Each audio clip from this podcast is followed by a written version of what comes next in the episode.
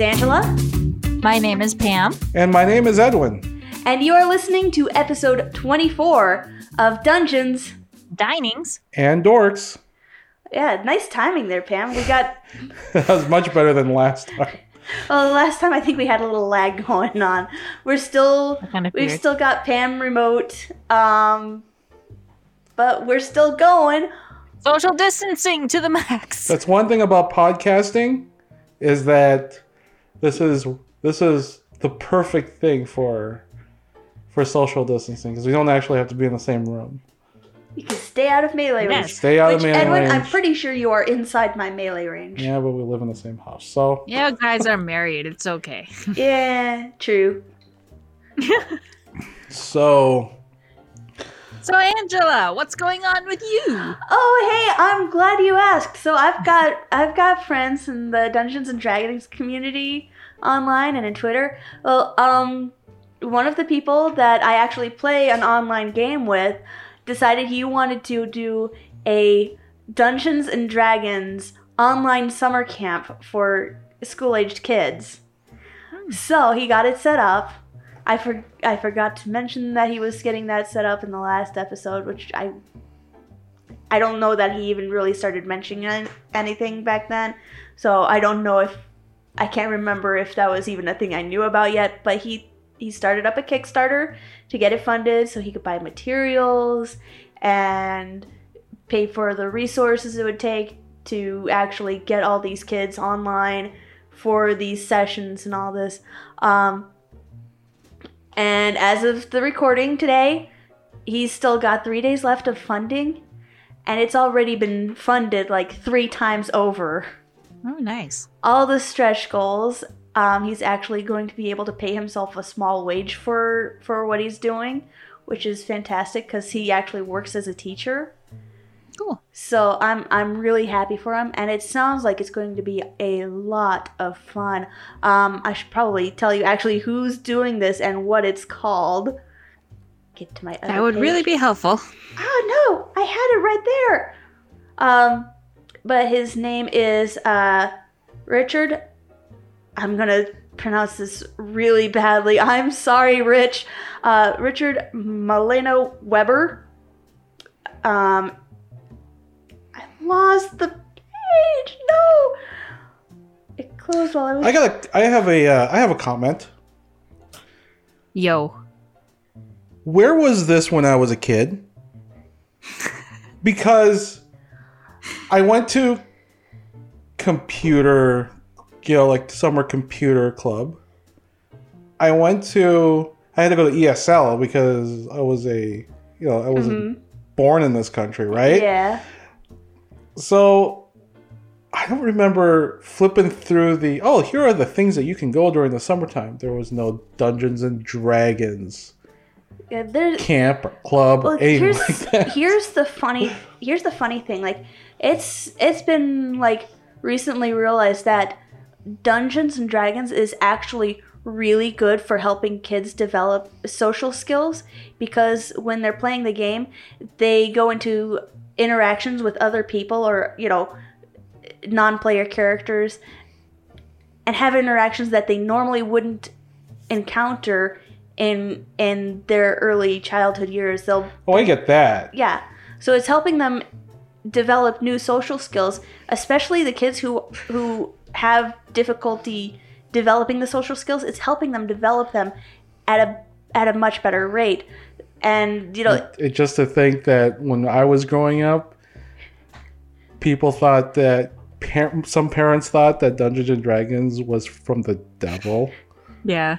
right? Yeah, that was that was Jeff's Jeff's like, upbringing too. yeah. And now his mom plays.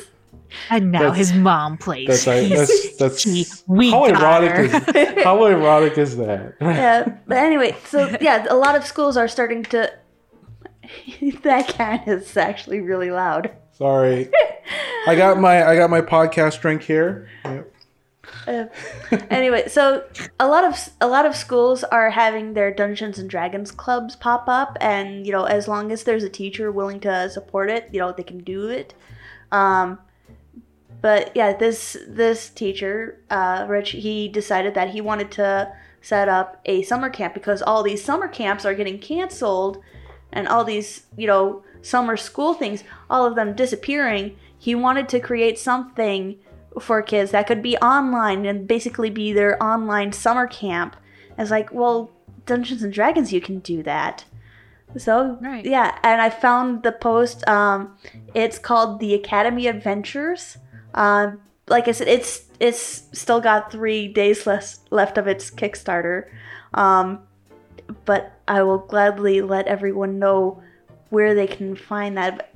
Um, I don't know how many spots are open for this. I don't know if they're all called for. I'm hoping that he still has some openings, but it's it's absolutely exciting. Yes, he. Oh, here it says ages 11 to 15. Okay. So yeah, it's it's pretty cool that he's wanting to do that, and he's he's a good guy. He's he's a good player. I've heard that he's a good DM. So yeah, he. This is pretty exciting, and yeah, I I thought it was really cool. Um. Cool. So speaking of really cool, I'm actually going to throw this one over to Edwin. You've been binge watching a thing. I have been binge watching a thing. Yes. Okay, tell everybody what you tell everybody what you did. so- what did you do? So I broke down and I subscribed to CBS All Access for well for two shows. One of which I've been binge watching the living crap out of for the past week. And I've been watching Star Trek Discovery. That's I- I- right. I I've been watching Star Trek Discovery. I caught parts of a couple of episodes, and that is intense. Oh, you could tell that they weren't airing that on on WCCO, or Yeah, not on our station, but CBS channel. You know, CBS. You know, like what do you call it? It is it? not. Terrestrial television. Yeah. It. Oh gosh, it is. It's not Angela It's safe. MA. It's very MA. yeah, it, it's not Angela safe. Yeah. Like, bah! So yeah, I've been watching that, and I gotta tell you, like, I couldn't get into Deep Space Nine. I couldn't get into, um, oh, what was that one called? The one with with uh, Enterprise X One, the one with a with a bad theme song. I think that was just called Enterprise. Was it called Enterprise? Yeah, Enterprise. Yeah, the one with a really bad theme song. Um, I couldn't get into that one, and I did get into Voyager, but I gotta tell you, I'm really getting into Discovery, like in a major way. Like I can't stop watching it; it's just way too good, and it's it, it, I have a lot of questions I hope they're going to answer because there's some things in that show where apparently I don't see it in any other future shows. Like this is supposed to to spend ten years before Captain Kirk, Spock, and Sulu. Sulu and all those other guys back in you know in the original Star Trek. It does make a tie between between Discovery, between this show and the original uh, the original Star Trek. And in fact, I was so glad that they were playing the theme song to the original Star Trek. That made me happy. That made me all sorts of happy. Now, sometimes you like to watch these shows on your computer, and why have you not been watching it on your computer? Oh yeah. That's a you good said- segue. You said you wanted to talk about it. okay, so about a year ago, I bought a new computer because I needed a new computer because the one I, I currently have, which is I'm using now, which I can't unplug, because if I unplug this thing, it's gonna only last about 10, 10 minutes and then until it shuts off. Plus, there were certain games I wanted to play that I had on my Steam account that I couldn't play because I didn't have a machine to run it. So I bought this machine a year ago, and now it sounds like a boat motor, a sputtering motorcycle. It sounds like like my neighbor's truck right now. and it annoys the living crap out of me. In fact, we were playing Dungeons and Dragons last week where I was DMing the group and everybody could hear It- yeah. Yeah. I was like, oh my gosh. Sorry, sorry, sorry. I think it was Jeff who commented, um, I hear a sputtering motorcycle. Is everything okay? So yeah, the CPU fan, one of the the I think a bearing, like a small tiny bearing, went out, and that was just sounding really really bad. So I had to order one.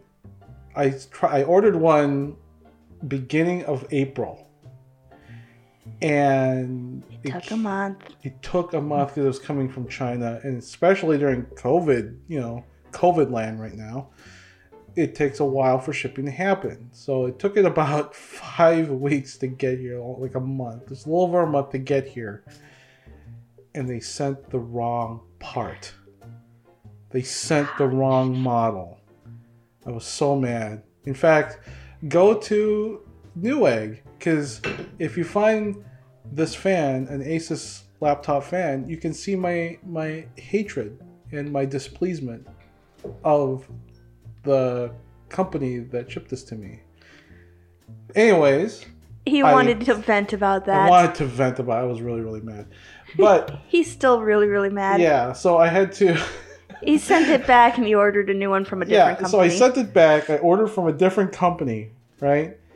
And even though they had the picture of the fan and the model number of the fan, they still wanted me to take a picture of my fan so they could so they could compare it. So I did that.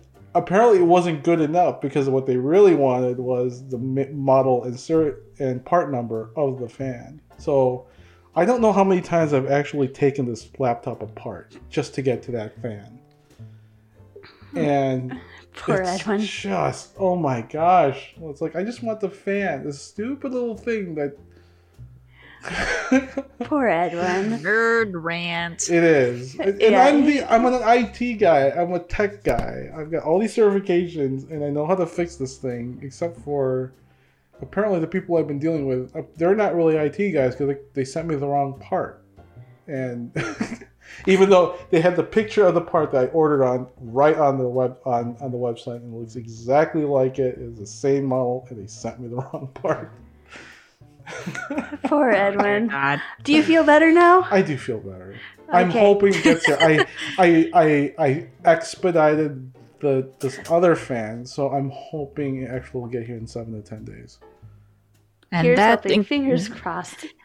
and that's that concludes Edwin's soapbox rant. Well, let's let's let's give Pam a chance on the soapbox. okay. Pam, what Pam, have you you're been up next on the soapbox. Please mind your stuff on the soapbox. So I'm just I'm just I'm just watching different stuff and I noticed that lately I've been into historical satirical shows, Okay, so both movies and TV shows. so- sh- uh, TV shows. so what what Yeah. shows are you talking about? Like what specific ones? Well, Well, there are a couple of movies that I watched in the past that have been brought to light because of recent events. Um, one of the more popular ones is called Jojo Rabbit. Oh, that's the one about the Nazis. Yes. Yeah. Yes, it's the one about the Nazis and it's actually it centers around a kid that kind of idolizes Hitler as his imaginary friend and certain events happen and it, it's a really cute movie that you forget that these events were part of a very Horrible big, part of history. horrific part of history. And the I like the director of it. It's the same director as Thor Ragnarok and What We Do in the Shadows. I don't know how to pronounce his name. Don't even ask. Just Google it. And This was made in New Zealand or something. Well, the the um the director is from New Zealand, but Yeah. I don't know if it was filmed in New Zealand. This isn't Joss Whedon, is it? no, no, it's no. not. Okay. It's the um, flight of the flight of the Conchords. That guy. Oh, Yeah. In fact, Okay. I think both. I think like I just know I think so. was it what we do in the shadows because if you haven't seen Oh it, yeah, that is yes. a hilarious Which- show. Which is another cool TV show if you have Hulu, or I believe it's on Fox. is it think Angela safe? It- No. no, it's not. Darn it. Sorry, No, no. sorry. Band meeting, Um, band meeting. It's that guy. band meeting. Yes. And another another movie that I would recommend is there is I think it was a German movie called He's Back. And it's on the same it's on the same uh, subject as Jojo Rabbit, it, but it's in the more hypothetical sense of what happened if Hitler were to come back from the dead and the effects that he would have in Germany if he were, and well, in fact, in the world, if he were to come back and to impose his ideals again. And in, in fact, there are a lot of similarities to the Trump presidency. Uh oh. Oh, okay. So now we know where that's coming from. Um, So, yes, it is a bit political, just Yeah. to forewarn you, but it's an interesting perspective.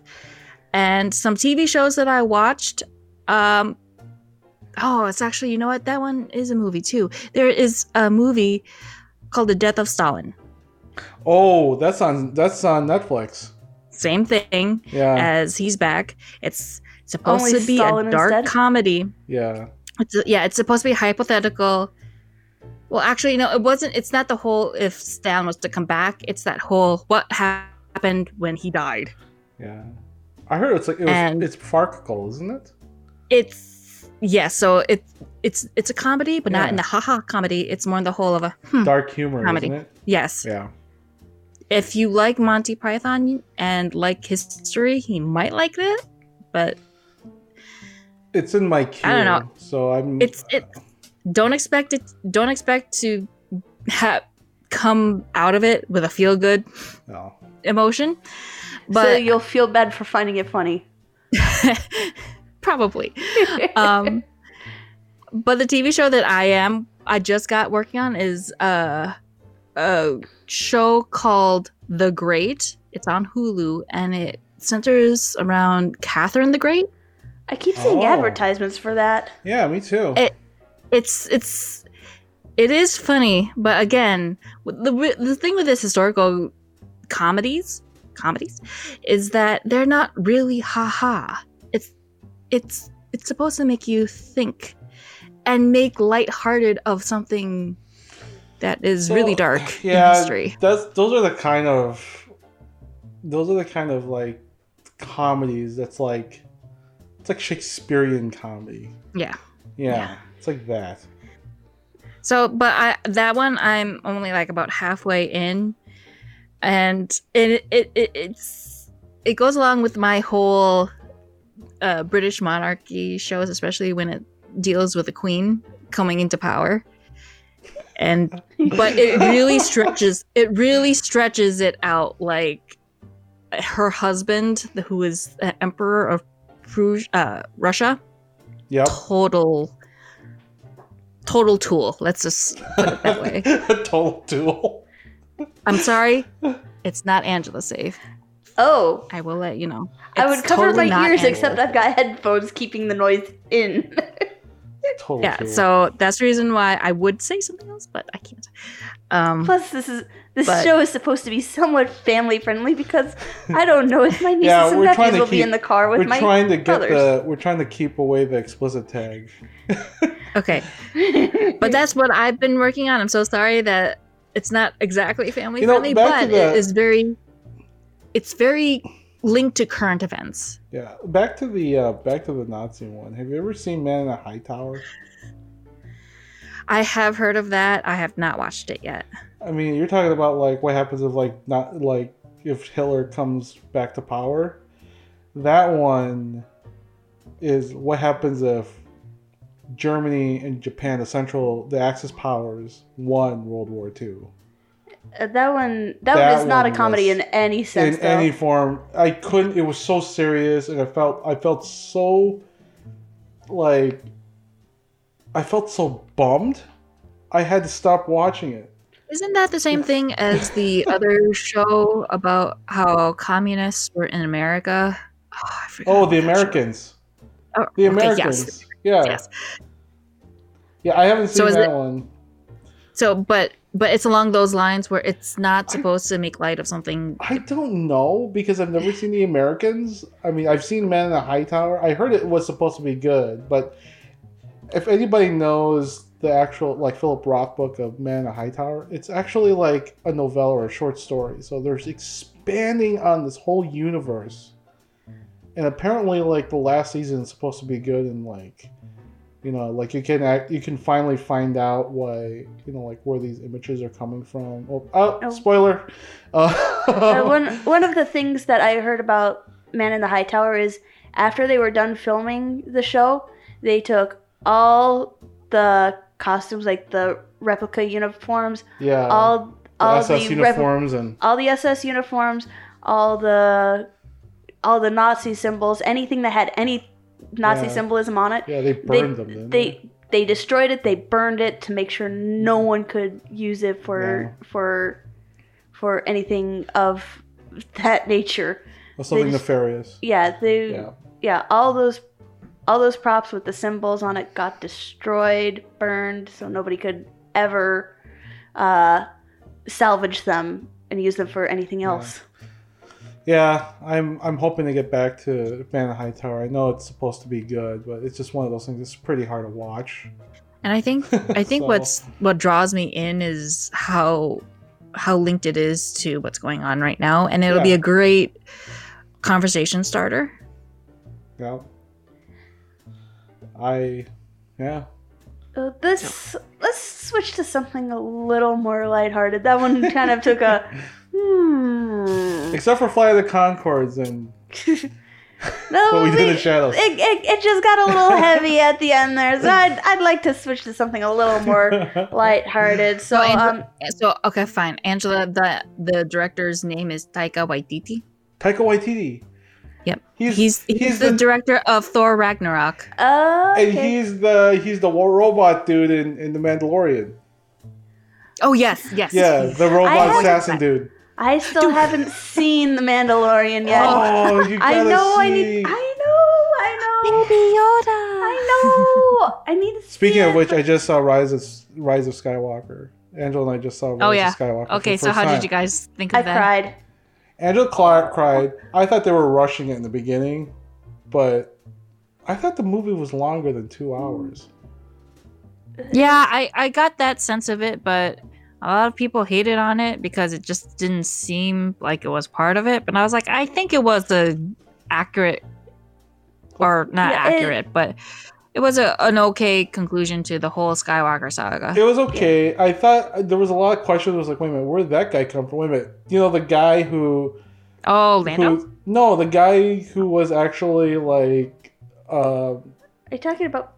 The oh. turncoat guy in in the in the in the Empire. He's he's dude. been in the last couple of ones. Yeah, but he was like I- he was like bad guy, bad guy, bad guy. And all of a sudden he goes, "I'm actually with you guys." no, I'm he like, "Wait a didn't. minute, what? No, he, Edwin, spoiler, spoiler, and that's Oh. not how it went. well, it's not been, a- It's been two weeks. Good job, good job, Edwin. It's been Good two job. weeks. Hey, it's two weeks. If you haven't seen Rise of Skywalker by now, come on. Ah! And in any case, that's not how it went. I think you read. I, I don't think you read enough into what was going on, and we will discuss this later, young man. I guess I don't know, but I thought edit here. no, but I just thought I just there was certain it was so rushed. I felt like, wait a minute, where did that come from? Wait a minute, where did what? So, I don't know. I, it it wasn't as good as Rogue One, which is my personal favorite, or even New Hope, the very first Star Wars. But it, you know, it wasn't terrible. I didn't think it was terrible. I honestly thought that the sixth or seventh, the seventh one was the worst in my opinion. Oh, I thought the eighth one was the worst.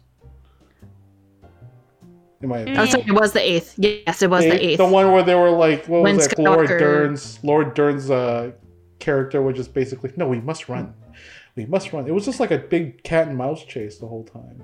Okay, well, anyway, we should probably move on. yeah, Right. we, Sorry, sorry. yeah, you're you're you're about edit, to, edit. you're you're about to give out more spoilers, Edwin. Oh, You are in big trouble, Mister. Hey, a- Okay, you know what, according to the Edwin, internet, load if up it's the- been two weeks. Edwin? hold on, hold on, hold on, hold on. According to the internet, if it's been two weeks after the release of the movie, it's no longer spoiler. Unless you very much know that the person you're talking to still hasn't seen it. You almost it? you almost gave me spoilers for Mandalorian just a little bit ago. Okay, yes, this this Oh, part totally is okay. gonna be edited out. I don't. edit- I don't. edit The eh, only anything thing that kept it from being a spoiler is that I didn't even know that character existed. I'll probably forget by the time I get to it. Well, so load up your music, mister. Okay, what- load it up so we can shut up and listen. Oh, there we go.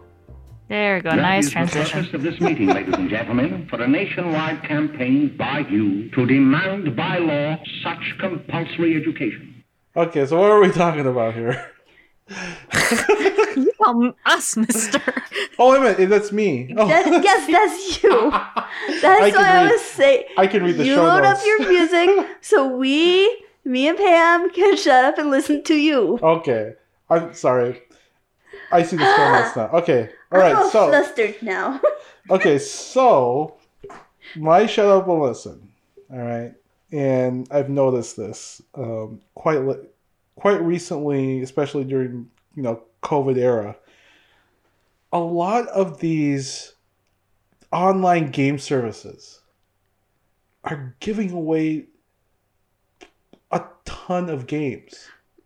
yeah, they are. and they're not just like stupid old games from like the 90s or anything like that that like you know that don't look good anymore because of high definition no last week epic games this is just an example last week epic games gave out grand theft auto 5 the latest grand theft auto. This was retail back a couple years ago at 60 bucks and it's still retailing right now at 30 and that's just a standard edition. And i think they're giving away like the complete edition including online. Hmm. S- and then we've got like other uh i mean they if you look at like epic games as like free games library they were giving away things like that that retail for like between nineteen dollars, like twenty dollars to thirty dollars. Up, you know, it's just like there's a ton. Um, EA is giving away a ton of games. I should see if they've got any sales on some expansions. It's it's just like wow. Like if you guys, it's almost it's just like this is anybody who wants to get into gaming. Here's your opportunity. Now You here's just grab some of these AAA games. Here's what I think is going on. What I think is going on is the re- I think the reason they're giving away these games is to get new gamers because there's a lot of people looking for things to do at home, but they're giving away these games and a lot of these games I think have downloadable content. Yeah, And- Grand Theft Auto does have downloadable Yeah. So so the microtransactions, they're looking to make money off the microtransactions, I think. But you can play yeah. Grand Theft Auto 5 yeah. without them, and it's such a good game. Yeah. And then, what Well, was I it? Rise of Two? I mean, what was that? They, what was, what was that one I saw that was that? I forgot what house actually Ubisoft. I want to say it was Ubisoft. Um, like gave away like Rise of the Tomb Raider. Oof. Wow. you know and i was just like wow like they're just they're just giving away the house here i mean you know because usually free games when you think of free games you know either a it's pay to play you know on a phone or it's going to be like an old game from from way back when that people don't really care about anymore but they're just giving it away Is I don't know for whatever reason, but now they're giving away AAA titles. So I was just like, wow! Like if you haven't, I mean, look at you know public service announcement. Go to these if you're a gamer. Go to these different uh, online game services and just keep an eye on some of these games because I don't know if they're gonna start releasing even more AAA titles. I mean, there's like mystery. Find out what the mystery game is next week. You know, it's that sort of thing. And I don't know. Just look look I- for these. Yeah, and I I think part of it is also you know if they get people going in there for the free games, they get people that are seeing their other games, and they'll buy other games. Once they get started playing games, it's like, be. oh, hey, this game is fun. Hey, this game looks similar. I might like this game too, so they might buy more games. I mean, Well, if you're a gamer, you're gonna buy games. It's something that could be up my alley for a person that's trying to get back into the gaming uh, scene. yeah, definitely start looking at those those uh game services and Yeah, see if uh, see if one pops up free that'll that suits your fancy. Yeah, even look even look at like you know even look at the like PlayStation Store. Um, look at you know Epic, Ubisoft, EA, Steam. Um, what was the other ones like Blizzard, That reminds me, Battle.net. Terraria just had just recently hit. I think it was either recently or they're about to have a major update for Terraria. Yep, Yeah, that's I've heard that it's going to be really big. So that's an old. That's a fairly old game, Terraria isn't is a fun one though. I like Terraria. yeah. That's like I need to get back to it. that's like uh. It's like, side-scrolling man- side-scrolling Minecraft. it is side-scrolling Minecraft is what I wanted to say. I, I I do like that one a lot. Um, So, but yeah, um, we should probably move on to our next topic. oh, hold on, hold on. Wait, I uh, yeah. this. Hold So on. yeah, let me tell you a thing. Is that really a thing? Hey, what you mean by that crack? Edwin, you wanted to ask me about this one because I was talking about it earlier. Yeah, you were talking about something. I had no idea what you were talking about. Like a lot of people would probably figure out right now. I'm not really like into the comic world in terms of like not nearly as much as my two co-hosts here. Um, but Angela was talking about Justice League Snyder Cut. What is that? Okay. I is this like the director's cut? Yeah. Um okay, so here's the thing. Okay, I was hearing a I've been hearing about it the last couple of days cuz I I go and visit the Major Spoilers Discord and I listen to some of their shows and um today I would let's see, what's the date today? Friday, May 22nd. I was listening to the recording of of the Finally Friday show. Um and basically the topic of the show today was the Snyder cut of the Justice League movie. Um, because what happened was after everything was filmed, when after everything was compiled, you know, it was about to go into post post production and and you know get cut and and ready for release. Um, the director, uh, Zack Snyder, I believe his name is, he they had a family tragedy and he was like i can't i can't finish this. I can't do the edits on this.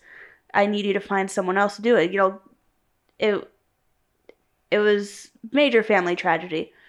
So instead of snyder's finish on the movie they brought in joss whedon. Joss whedon got his hands on it and he was like this is not the story i would tell with this. So he, he went and refilmed some scenes and did the edits his his way. And um, so that's the movie that got released in theaters was you know Joss Whedon's edits of Zack Snyder's film So this is like the was it the um the Donner the Donner cut I forgot of, his of first name. Sup- Superman I forgot his first name. the Richard Donner cut Richard Donner, Donner cut. Yeah, the Richard Donner cut. of Spider Of of, Superman of 2 Superman sorry 2. I I'm a Spider-Man fan. I'm going to spout out Spider-Man whenever. yeah, it's it's kind of like that. Okay. but like they were they were not going to release the Snyder cut but there were there were enough fans who were willing to sink enough money into a campaign to convince Warner Brothers to release the the Snyder cut that they are going to release it from what I understand they're going to release it on um, the HBO streaming service Which one? they're actually consolidating the streaming services. Well, they're coming out with HBO Max. There's HBO Max, HBO Now, and HBO Go From what I understand, they're consolidating them into one service. to one service. Okay. Yeah. I think I think it's into HBO Max. HBO Max. That yeah. that might be it. I can't remember what he said it was. I don't remember I, either. I know. I was just listening this afternoon. Anyway, but the Snyder Cut is going to be released on the HBO streaming service in 2021. oh, from what I'm hearing, like if there there's about four hours worth of material. So if they're not trimming it down and they're not finishing it off, you could end up with a four hour movie. But rumor has it, I don't know if this is official or if it's just rumor, but there are reports that Warner Brothers is actually going to end up possibly spending $20 million to finish up the movie in in the way that Zack Snyder would have finished it off. so I've never seen the the, the normal Justice League. I yeah, mean, like from from what I was understanding from from what um Stephen Schleicher was saying on his Finally Friday show, um the no one really knows what the marketing budget was, but if they spent just as much on the marketing as they did on the film, they probably broke even because you know it didn't do very well here, but it did really well internationally. is this the one? Is this the one with um, Will Smith? And No, no, wrong universe. Wrong. Oh, wrong universe. Oh, okay. You're talking about Suicide Squad. Oh, Suicide Squad is the one. yeah, no. This of. this is the one that includes Superman, Batman, Wonder Woman. Wonder Woman, Aquaman, and the- yeah, Flash. No, no, I don't think the Flash was in. I So this is the one with Jason Momoa as, Yes. as Aquaman. yes, Okay. Yes. yeah. So this, yeah, there were enough. There were enough fans willing to sink enough time and money into trying to get Warner Brothers to do this that Warner Brothers is doing this thing. Like the fans were were renting out billboards. They were ha- they were um they had a hashtag trending like we want the Snyder cut. I can't remember what exactly the hashtag is. but- So the fans were the ones who pushed the the. they pushed and The they studio pushed house. hard. I've seen I'm seeing that a lot lately. yeah there are some there are some fan bases that are noisy enough that the the create the creators are basically like well we'll give them what they want and see where it goes. Like it's it's happened with comic books and the comic books that they they cried for ended up being brought back and failing again. Um but this one there's there's enough outcry that you know if they spend 20 million dollars if it gets like even half of of the people who were crying out for the Snyder cut to to subscribe to this HBO thing that'll basically make up what they're spending on it. Huh. Okay. So yeah, if if they are actually spending the 20 million dollars to finish the movie, then then it if they get half the people who said they wanted to watch it, like to sign up and subscribe to watch it, then they they will basically make up their money back. Cool. It'll be interesting to I'm- see the first Justice League, the original cut, Uh huh. and the Snyder cut. You know, like what you know people were doing with Superman too. Yeah, to watch them side by side. Donner cut. Yeah. Yeah, the I I think though this one it's basically going to have to be one after the other. I don't I don't think they'll have used the same cut like the same the same selection of the scenes like you know they refilm they refilm individual scenes several times to make Yeah, sure they get the pos- Yeah. best possible things. Right. Like they might not have the same taste in which one was the best. A hundred hours of filming gets you a standard feature film, Yeah. right? Right. So Yeah, but yeah, but there's there's a lot of people going to be excited about that, but there's there are kind of jokes like, you know, if they're to if they're to do that, maybe they'll do this and so yeah, Stephen Schleicher's got a couple of joke hashtags going just to see what happens with them.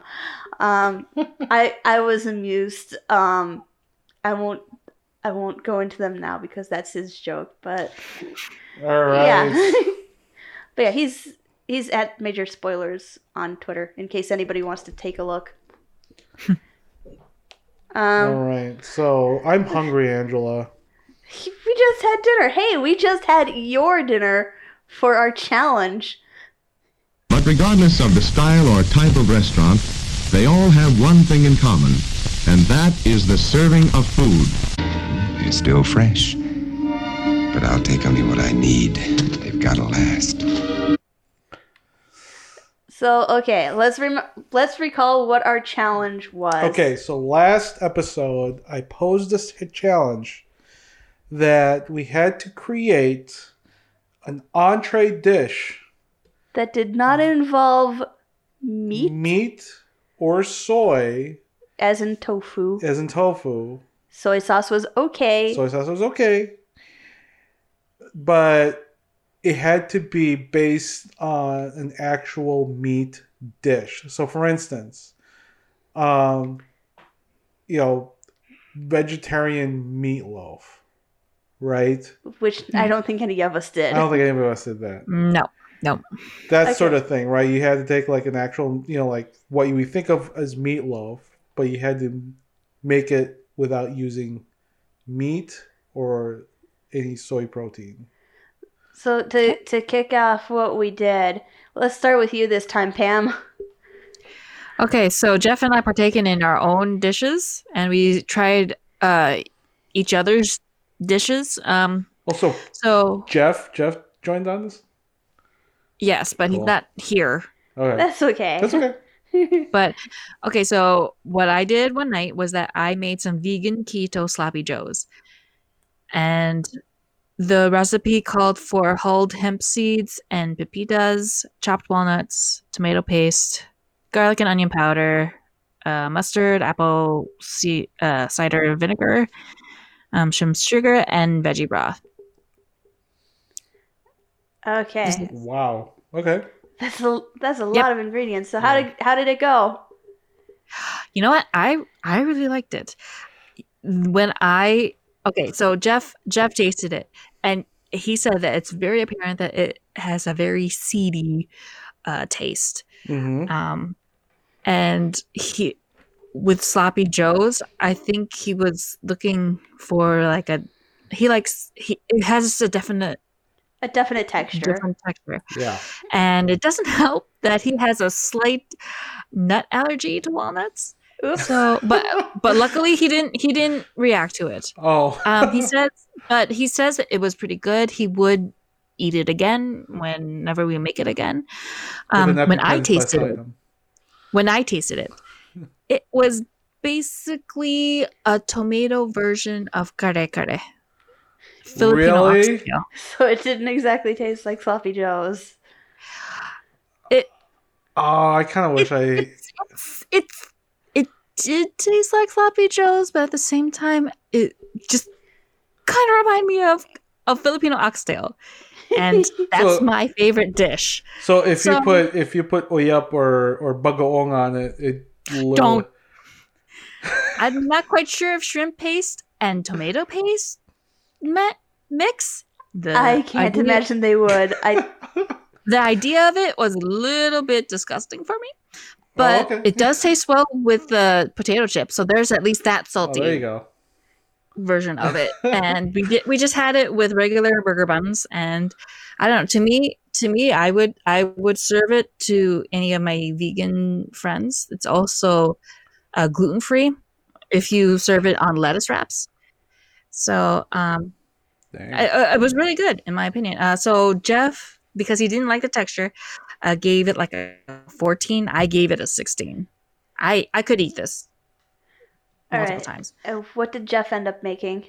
So and then Jeff ended up some grilling some homemade black bean veggie burgers. Oh, nice.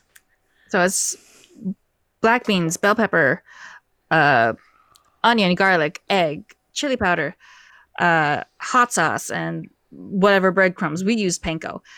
Um, he liked that better than than my sloppy joes. Um, but when I tasted it, oh, I was not so. What this recipe forgot to mention that it was spicy. So imagine, so imagine those um, in, a, in an Indian restaurant. I believe they're called samosas. yes. They're an appetizer that Yes. has a slight kick to it. Yeah. Um, take it, uh, take that spiciness to the next level, and make it into a burger. You basically get that. The texture of it was a bit mushy, but that's because it's black beans. Mm-hmm. And I, you know, I might have liked it if if we probably just dialed down on the on the chili powder and the hot sauce. So But what- Jeff liked it. so what what what did the D twenty say for you guys? It was the reverse. So I would give it a 14. Jeff gave it a 16. So all the sloppy Joe leftovers are for me to eat. Jeff can have the rest of the veggie burgers. And luckily enough, we bought our burger buns from like Costco. So there's a lot of burger buns to go around. Wow. Nice. So that was it. How about yours? Hey, go. I'll let you go first. Okay, I ended up making actually um portobello mushroom burgers. Ah, yeah. Yeah, um there wasn't actually a recipe because I was mostly throwing it together like, "Hey, this looks good. This looks good. I should add this." So, um I basically um put some olive oil on the portobello mushrooms to get them to kind of cook nicely. Put some seasonings on it. Uh, I may have dribbled a little bit of liquid smoke because I thought it, like, it was cloudy, so I thought I didn't want it to rain on my burgers. So I used a little bit of liquid smoke because I knew I was going to need that smoke, and I put some Parmesan and um, provolone cheese on it. And, you know, little bit of lettuce. After, after it was all baked and, you know, warm like that, put some lettuce on it, topped it with some hummus, and put it in some buns. And I had a side of baked sweet potato with butter and brown hmm. sugar. Okay. How did it go, Edwin? What did I give it? I gave it a 15, didn't I? You tried to give it a 14, 14, because I tried wasn't- to, because I decided against the grill, but I added the liquid smoke. I'm like, Edwin, forget the mode of cooking for a moment. Yeah. And The you thing just is, changed it to a 15. well, here's the thing. I did change it to a 15 because I did give that. But the thing is, is that it was okay. It was okay. it what I It should was have fine. It I didn't chop up onions to put on top of it and I should have sliced the onion cuz mm. it definitely needed that crunch. Like you know there's there's a nice crunch from from lettuce itself, but it needed the onion in it and I I- didn't have the onion. The thing about the reason why I think about like the portobello mushrooms, like any mushrooms retains water, and it was a little, it was juicy, and there was water coming out of it, you know, but it was also mixing with like the liquid smoke and whatever you put it on there, there was hardly any liquid smoke in there. yeah, or whatever it was. But it's one of those things where I could taste it. If you did grill it, I could. I think it would have been better if you grilled it. Yeah, I know it would have been Yeah, better I because you grilled had, it. Yeah, because you would have, you know, number one, you wouldn't have needle liquid smoke because you'd have the smoke, but then you'd also re, like it dissipate some of that, most of that moisture out there, so it'd be more of a meatier a meatier texture to the and it wouldn't have sogged up the bottom bun. exactly. Hmm. So it was okay. I mean, but it I- also I ate needed the it. onion. Yeah, I ate it. It was Yeah. okay. And I mean, there's someone actually told me at the this I was explaining the the, the food challenge to a colleague of mine at work, Uh huh. and she told me that there was a portobello mushroom burger at Houlihan's.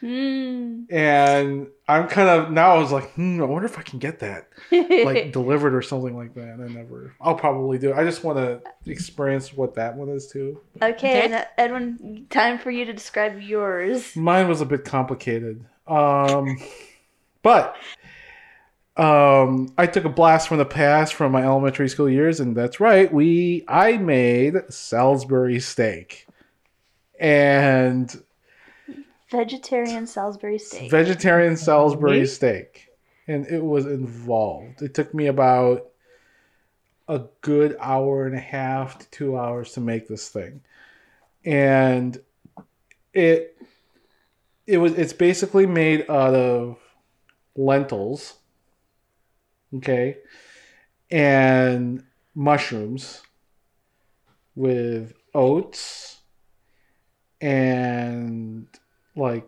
Worcestershire sauce and soy sauce and seasonings like sage and and thyme and garlic and all that stuff. And what you have to do is you have to chop up the mushrooms. You have to chop up the. You have to cook the lentils to make you know cook through. So them you have to enough to soft use. enough to mash. You have to mash half of it, and then you you have to pulverize to a flour consistency of the oats and you mix all this stuff up and you put eggs in there as your binder and you form steaks out of this right and then you make and a. you bake it off for like a half an hour right in a high temp in the high temp oven and then you're not done there because you also have to make the sauce right you can't have more salisbury steak yeah, you can't have Salisbury steak without the, the gravy.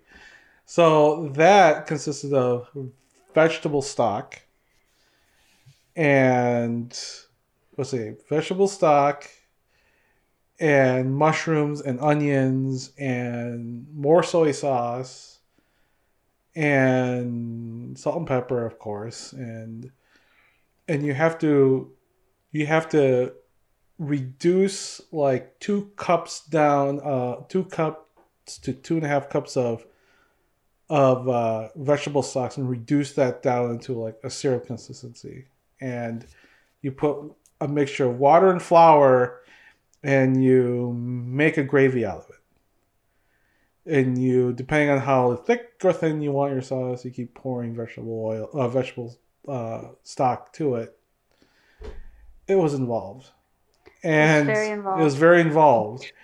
And I did get this recipe. I did sort of tweak this recipe a little bit from myyummyveggies.com.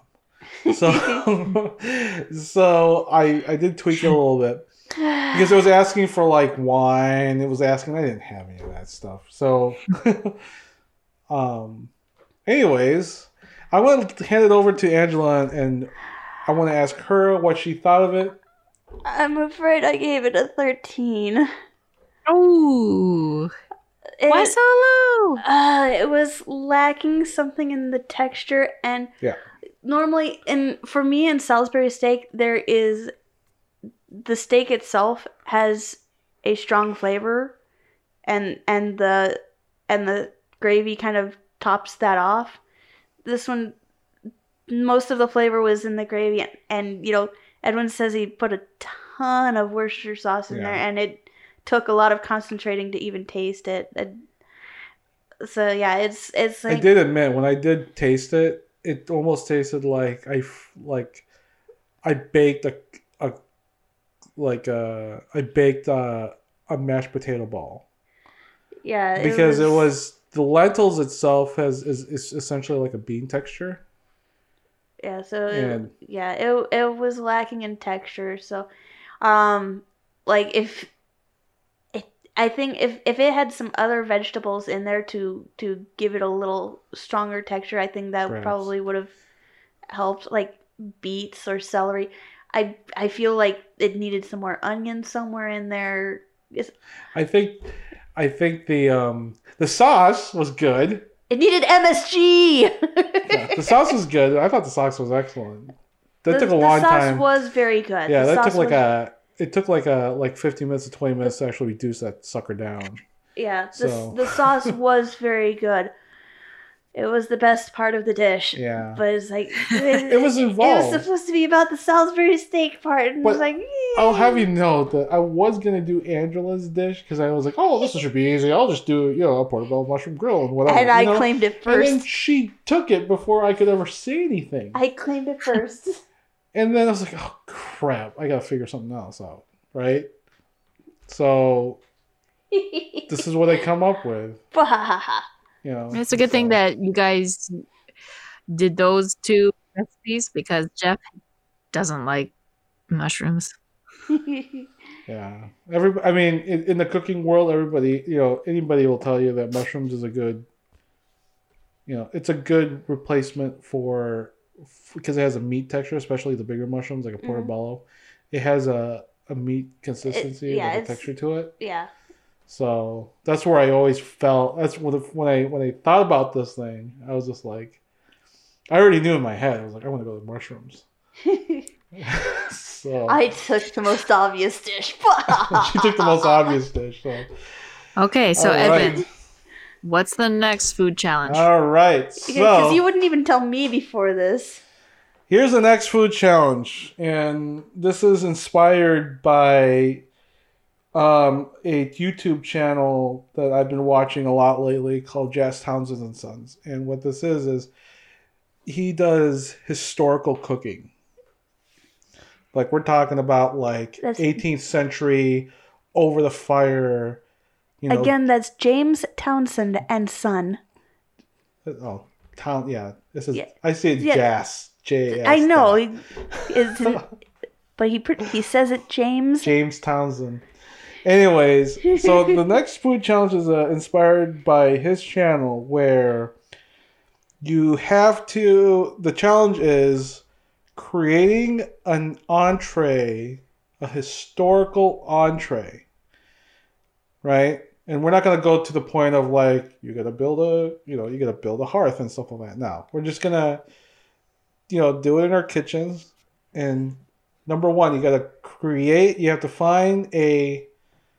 You have to find a historical dish. You have to tell us what the historical dish is, why it's historical, and see He's how it making turned it complicated on us. Uh, Edwin is a complicated character.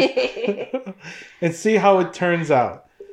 It's it's um it's just something that I I I kind of wanted to do just by just watching this guy create these crazy historical dishes of like you know like what George Washington would ate because it was in Martha Washington's cookbook that sort of thing. So, so when you say historical, uh, can you give us like a date range of like this year pre twentieth century, So older than the twentieth century. older than the twentieth century. Okay. So you don't want like like war era meals or anything Nope, like that. no war era meals. No, um, and you have to have a, and you have to have you have to know. First of all, you have to, you know, like if you're gonna create a, if you're gonna find a dish, a, a recipe, and you have to,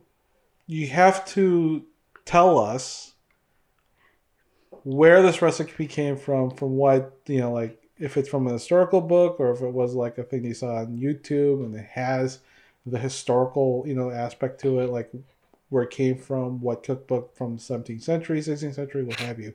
You can't just say steak and the cavemans ate this. No. Hey Edwin, What?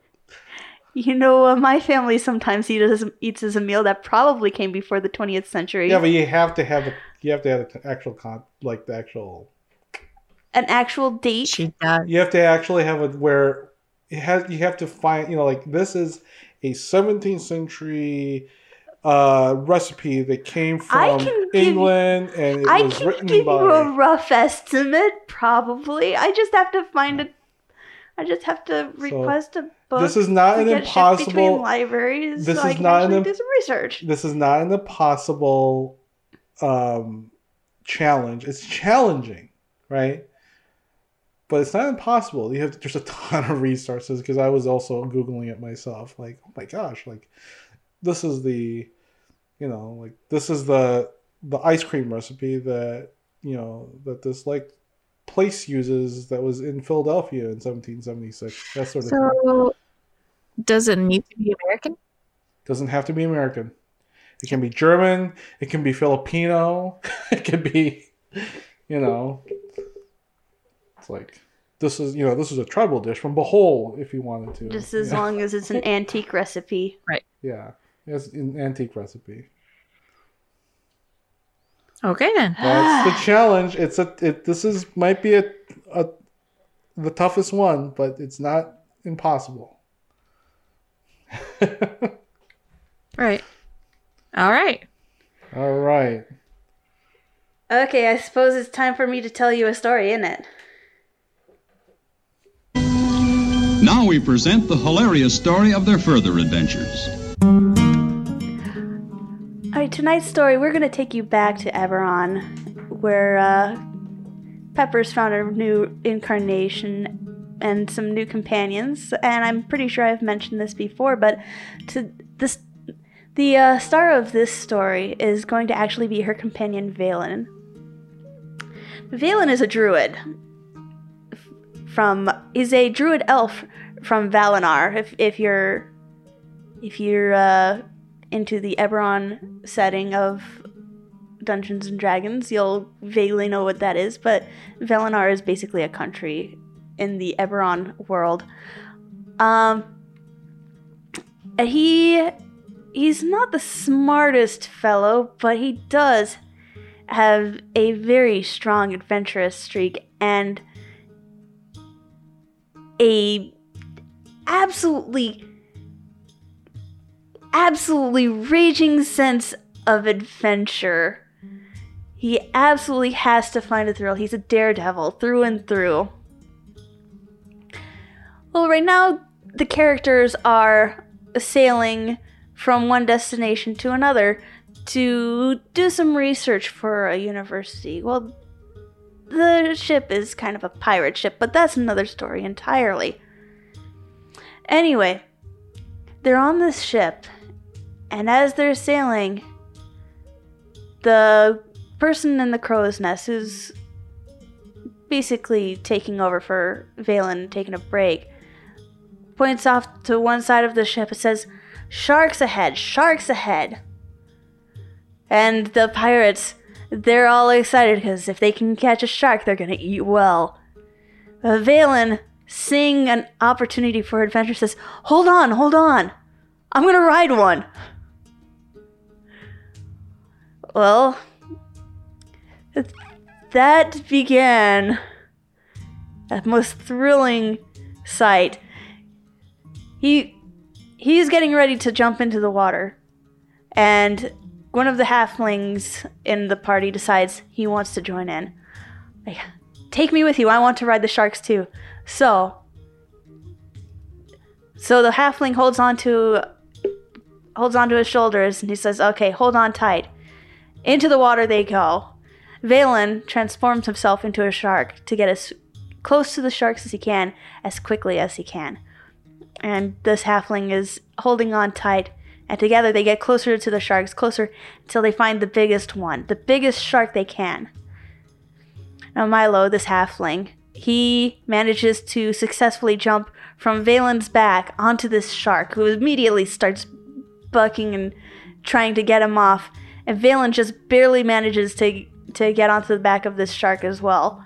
It transforms back into his elven self and gets onto the shark. And the shark continues to buck wildly and swim frantically in circles and and eventually leaps into the air trying to dislodge them. Milo manages to hold on, but Valen is thrown back into the water And as this shark is charging back toward him to take a bite out of him, he manages to cast animal friendship and trick the shark into becoming his friend. As so, he successfully manages to, cl- to climb back onto the shark and command it to swim fast and straight. And, to- and together they stood up on the shark and surfed all the way back to the pirate ship.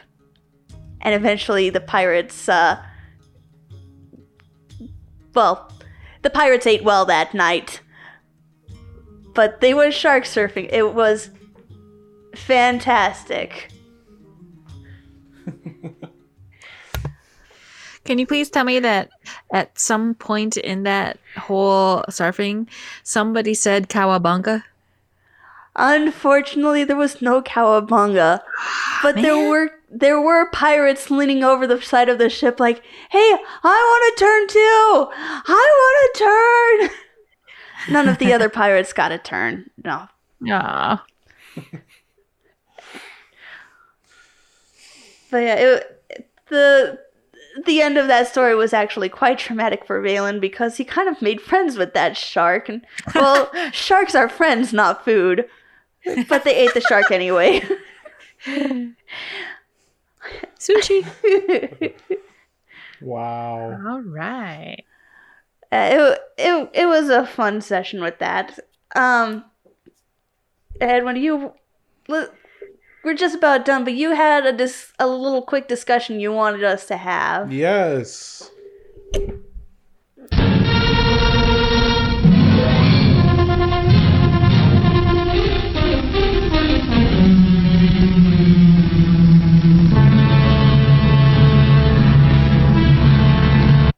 So ominous. It is so ominous, right? All right. So I just wanted. I've been hearing a lot of people predicting, you know, like post COVID, what will be around, what won't be around, and you know, like how the world is going to look after you know post COVID. And I wanted to see what my two uh, co-hosts here think like predict the future post COVID of like what uh, what their predictions would be in terms of what's going to be around, what's going to change, uh, what might not be here anymore, in terms of the geek nerd culture. Hmm. Um, well, the first thing that comes to mind is movie theaters. Um, I do know that one of the biggest theater uh, chains are probably not going to come back. Um, but the one thing that I do wish that would make a comeback would be drive-through theaters. Um, uh, in Minnesota, I think there's like two of them, and they are located out in the middle of nowhere. Unfortunately, not by me. Um, I didn't. I don't even know. I didn't even know if there were actually any here in Minnesota because it's. I mean, there can only be open like half the year. oh yeah, because because of our snow Yeah, season. Yes. Uh, but I honestly think that you know that's the best way to practice social distancing. it's true. Stay in your cars, Yeah. watch a movie. Yep. They have to do something about the sound in cars, though, if they're gonna I watch a movie. I, I, I was kind of hoping that maybe they would, with today's technology, that we we would probably like improve on that. yeah. Um, maybe have Bluetooth speakers that they could just place somewhere. I don't know. That would be my biggest gripe because one of the things about having like a theater, one of the things about a theater experience is big screen, big sound. You know, I mean, uh, you know, like Dol- there's a reason why like Dolby Atmos theaters is a thing, Mm-hmm. right? Right. THX, you know, certifications for theaters is a thing, Mm-hmm. right? And now the comfy chairs. and the comfy chairs now. Yeah. So if I think if if drive-ins it will come back, they have to do a lot of work to entice me to sit in my car to watch a movie with, you know, whatever mediocre sound system I have in my car. you know, Or a dinky Right. little speaker that hangs out the window. or the dinky little speaker that hangs out the window in the olden days, right? So, Right. yeah, I, I would love to have that experience to watch a, a drive-in movie Mhm. to see a drive-in movie. You know, but I mean, It would take a lot for for you to actually be willing to do that. well, yeah, I mean, I got theater, I got theater system downstairs, right, Mm-hmm. in the house, Right. and that's going to be a lot better than sitting in my car Right. watching a movie. But that is a different experience in itself. It, it is, Yeah. So, So, cool, Angela? Angela. Okay. Um I think one of the things that we're going to see either change or disappear or you know just struggle to get back up is the VR experience places. Like I I know you know you have space, you have to have that that that room in order to move, but you're also sharing equipment that goes directly on your face Oh yeah. Right. you're No, you're having true.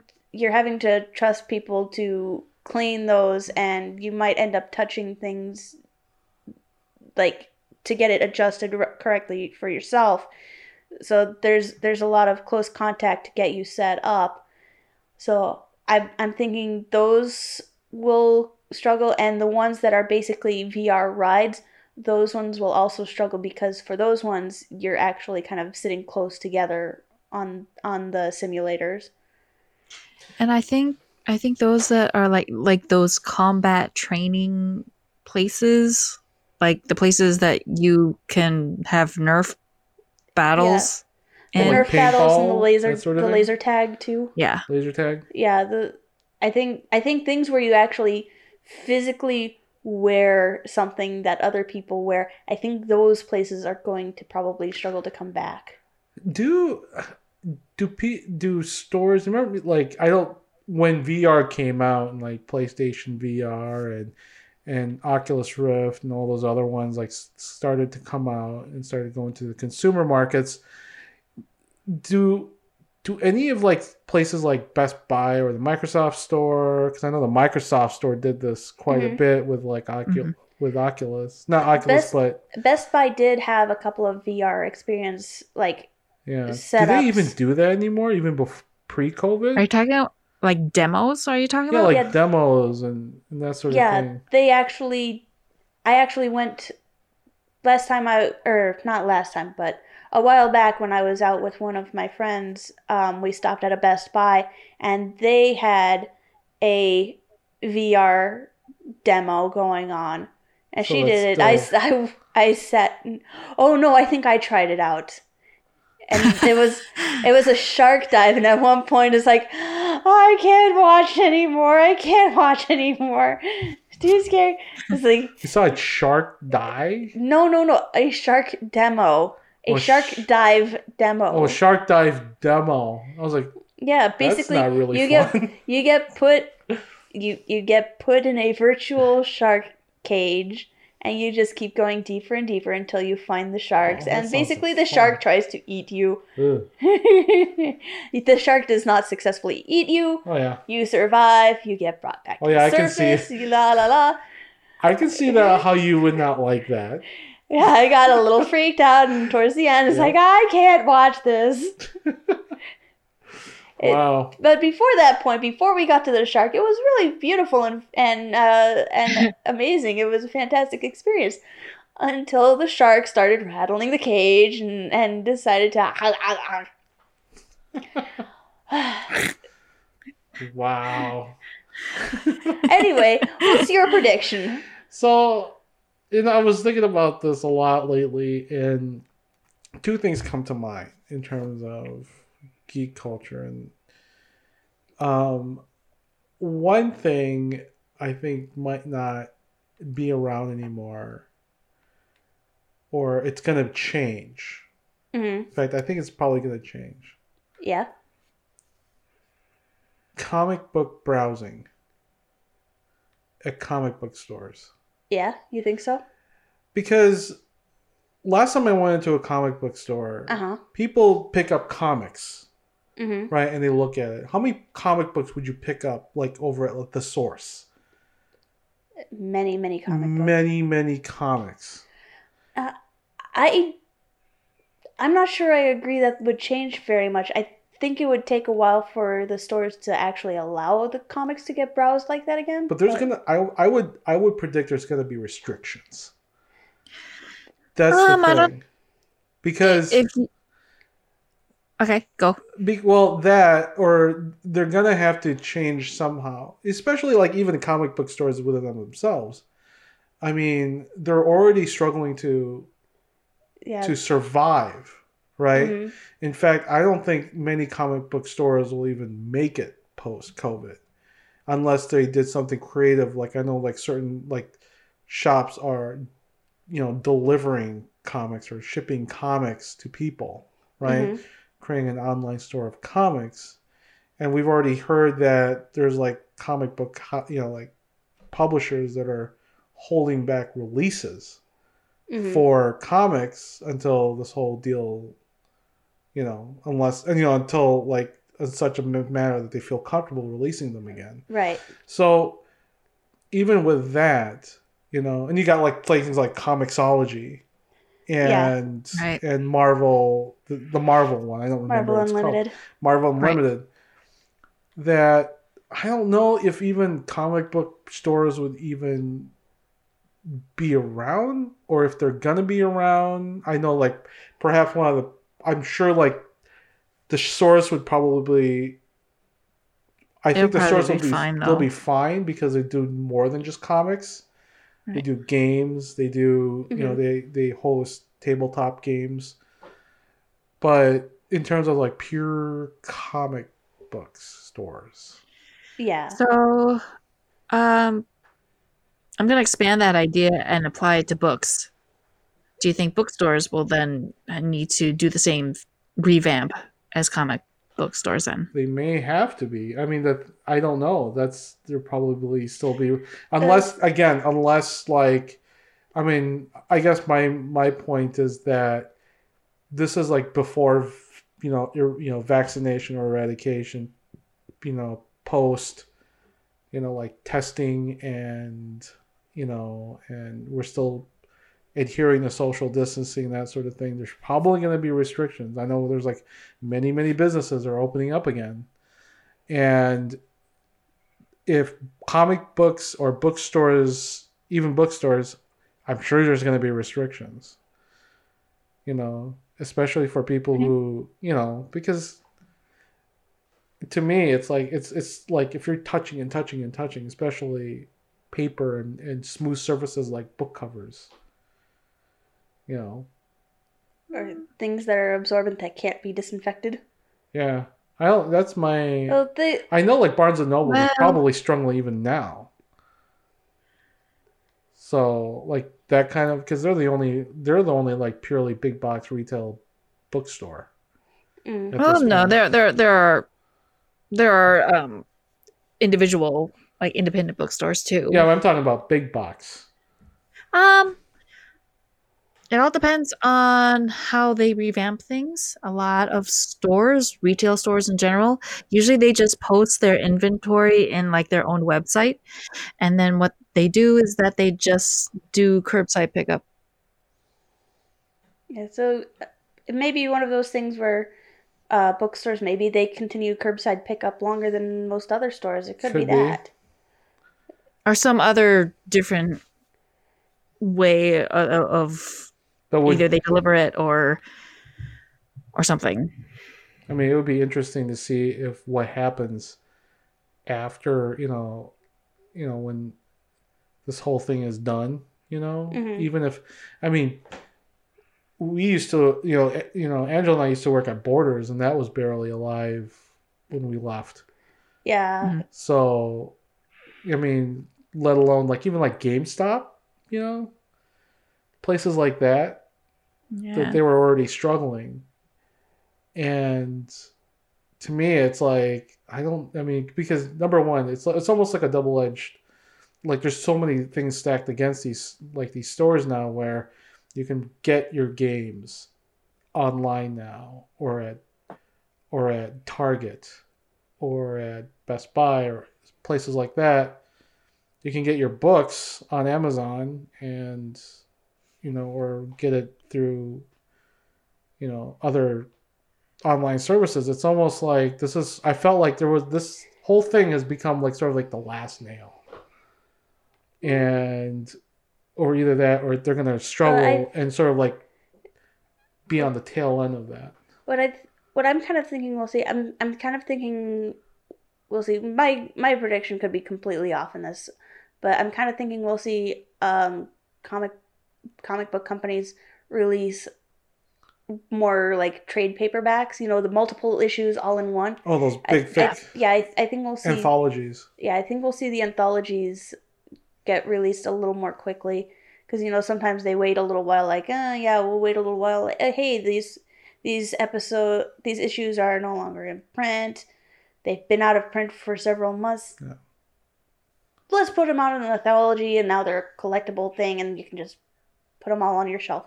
I think we might see the those anthologies a little more quickly. Or we might see bundles of different. We might see anthologies where we've got a lot of different ones crammed into one book. Like, hey, these are all the episodes that would have been released this month, or all the episodes that would have been released this month, or issues rather. And there's also, and I believe that there are, at least Barnes and Noble used to do this. They used to do sampler books, yeah, and it's just a collection of short stories, and maybe there would be a comic book maybe. version of that. Or we, of a sampler?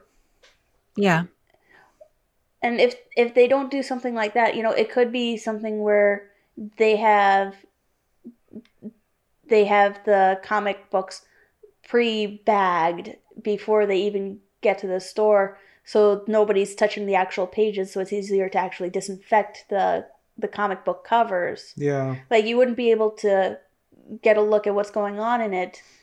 or it's going to be like a museum like a museum sort of or archive place where it's like okay here's a box of gloves and you know Yeah. It, please wear gloves before you touch Yeah. But- So it, it could it could be that they get the the comic books get shipped pre-bagged or yeah, they could have the disposable gloves going on for a while. yeah or maybe it's just maybe this whole COVID thing is rethinking of how we shop. Um, I know essentials are very hard to not want to actually shop at a physical store, like food and such. But when it comes to like like books or whatever, what I can do is that I could like read a sample of it, um, my Comixology. I could Mhm. just sample all, all the new comics, and that's how I know what new comics are doing. And then if I like it, then I would probably just order it and just pick it up at a local bookstore. yeah Yeah. And a lot of and, and it might it might be easy to some, it might not for others, but it's just that whole oh I'm gonna check it out online first and then order it through a local store and then pick it up like right after work or something. yeah qr codes on comic books scan the qr code here's a sample on your phone That would actually know? be really smart, I think. yeah it would definitely be industry security for me so there it is Get to work. and on that, no, we should probably wrap it up anyway. all right Music, please. Oh yeah. There it is. Anyway, thanks everybody for joining us. We had a great time. Um, if you want to find us out there, um, you can find me, Angela, at Pleasant Doom on the Twitterverse. You can also find me on Twitterverse at PandaCatDragon1. You got me also on Instagram, also at PandaCatDragon. And you can find me on the Twitterverse as well. Sort of. Sort of. At T Cities Edwin. Yeah, T Cities Edwin. Um, you can also find me on Facebook, um, Instagram, and you can find me on YouTube, where I'll po- I'm posting videos, Of the cooking challenges uh, that we've cooking done. challenges that we've done. well, sort of. Well, sort of. We didn't do the videos for this one, Oops. but we did get some pictures. So uh, you'll see what we were making on where are you? Instagram and Facebook, probably. Anyway, you can also find our our uh, Facebook page, uh, Legend Creators on Yep. Facebook. You can, if you've got any questions or if you just want to write to us, so we'll probably read your email on the show. You can email us uh, dungeondiners at gmail.com. Yep, dungeondiners at gmail.com. Anyway, uh, this has been another episode of Dungeons. Dinings. And dorks. And thanks for listening. Bye. Bye.